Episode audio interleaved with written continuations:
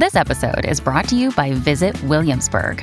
In Williamsburg, Virginia, there's never too much of a good thing. Whether you're a foodie, a golfer, a history buff, a shopaholic, an outdoor enthusiast, or a thrill seeker, you'll find what you came for here and more.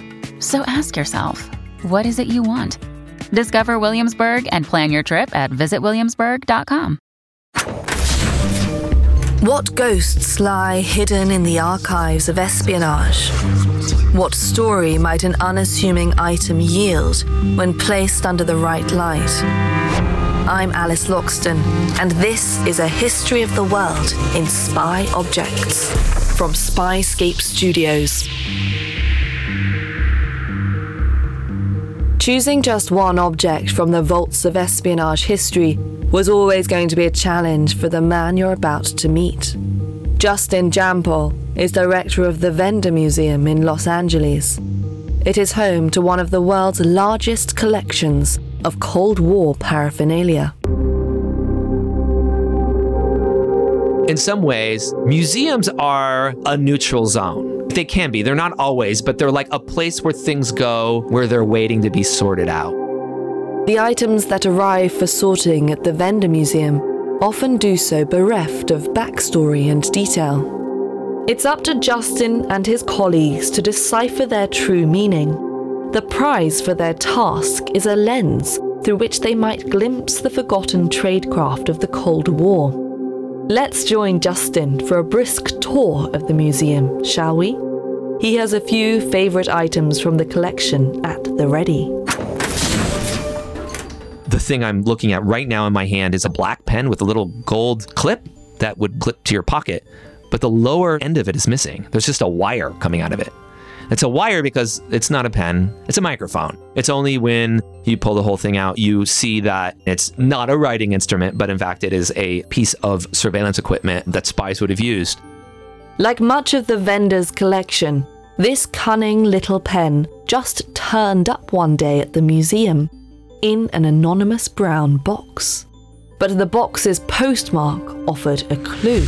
It came from Germany because I could see the little stamps on the outside of the box, and it says Deutsche Post.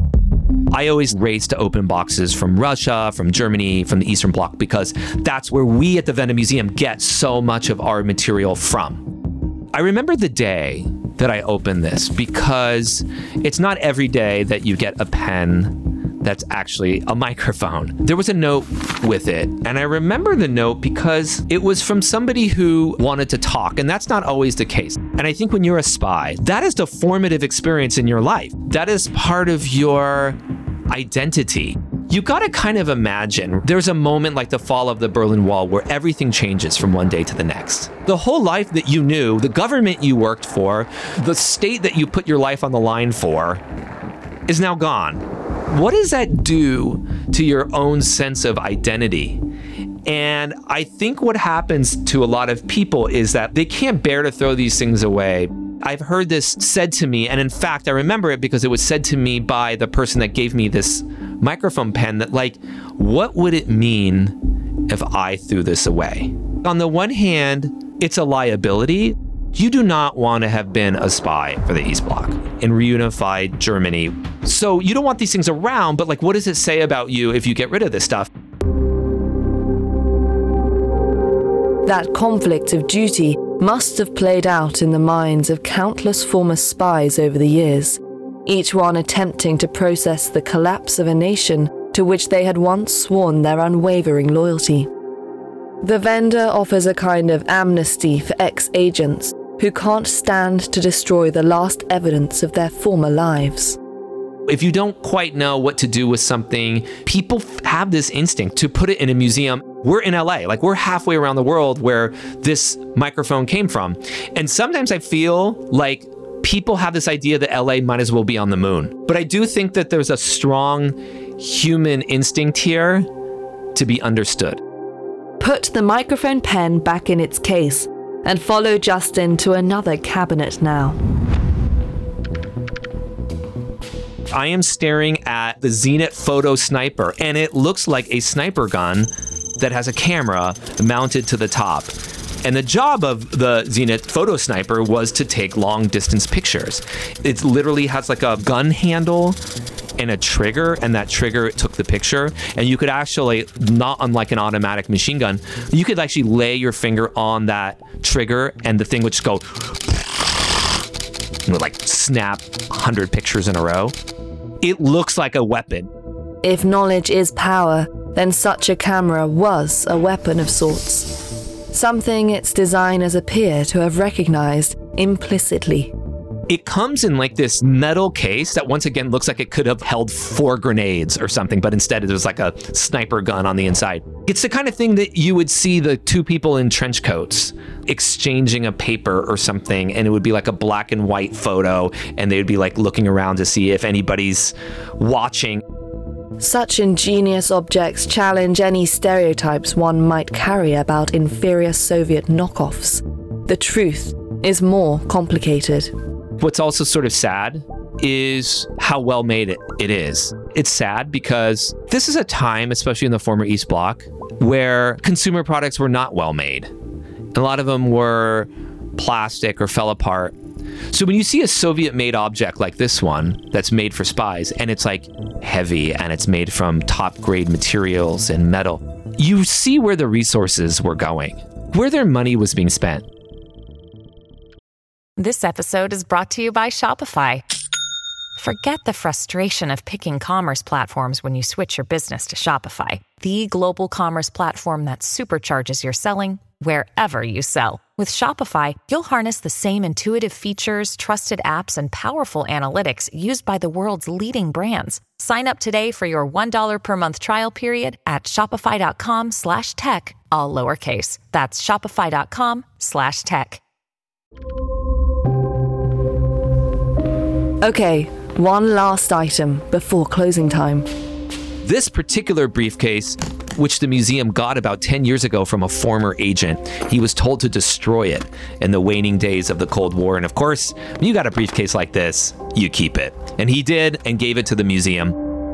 And it's just as well he did, because contained within that briefcase is a window to an entire forgotten industry.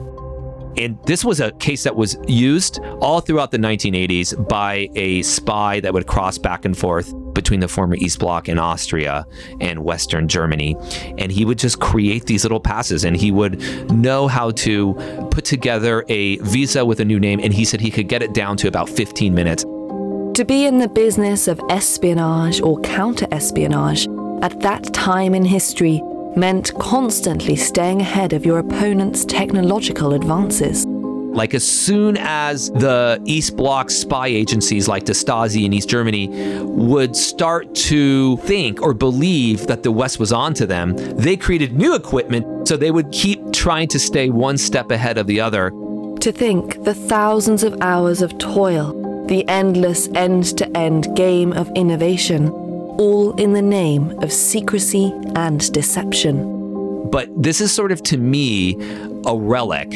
I mean, it's a relic of not only of, of spying, but when the world was so divided that like these passports and visas, like they were the keys to the kingdom.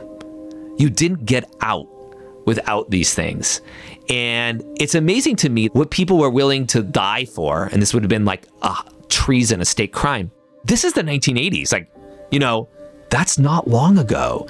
And in the grand scheme of human history, that's like yesterday. It's a blink of an eye. And like this briefcase was used by some spy, like picking up one of these pencils and putting together his visa to try to sneak across a border. Like that is a super Cold War spy story. So to have this in the collection is a reminder of how history is in the process of being made there's a, always a time in which the past becomes history. And this is really recent. If we lived only 30, 40 years ago, like this kind of thing would be fought over by the CIA. People could be in prison, even be killed to get their hands on a briefcase like this one. That's it. It's time for the Wende to shut its doors for the day. But that doesn't always mean an end to the day's business. Not in this line of work. So, a crazy thing happened to me. One day, I'm at the Wende Museum here in LA, and I get a knock at the door. and it's off museum hours, so it's strange. It's like six or seven o'clock at night. Everyone's about to go home. I got a knock on the door. There were three CIA agents that came and they were like, "Hey, can we talk to you for a second?" To show me their little CIA cards and their badge. I'm like, "Yes." Why is the CIA here? And they said, "Well, we heard that you have a lot of spy stuff." And we don't want to try to hide that. The Cold War is over, right? Like, we're a museum, we have spy stuff. We'd like to take a look at it. And so my immediate response was like, why is the CIA interested in what happened in the Cold War, like at this point, 20, 25 plus years ago? They're like, well, First of all, we want to make sure that we didn't miss anything. Like, we wanted to keep tabs on everything and kind of just have a full understanding of what their spy capacity was. An exercise in nostalgic inventory, then? An opportunity to put the past well and truly in its place. The thing about this world is the past is never truly over and done with.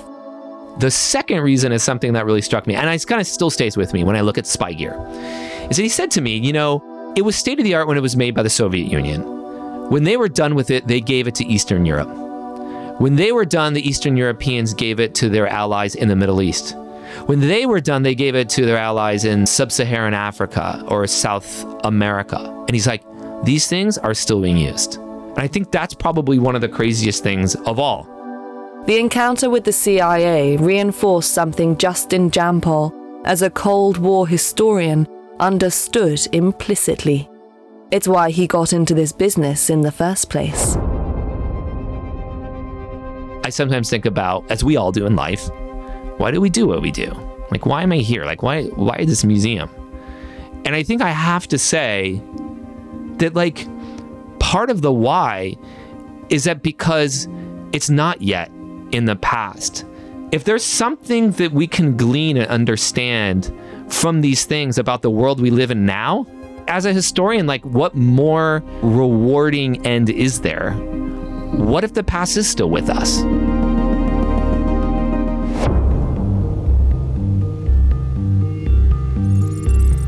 I'm Alice Loxton. More secrets await in the next episode of A History of the World in Spy Objects from Spyscape Studios. If you like this podcast, please give it a five star rating or leave a review. Ratings and reviews help other people discover the series and help us bring you more episodes like this one. Or why not forward the podcast to a friend? And thank you for listening.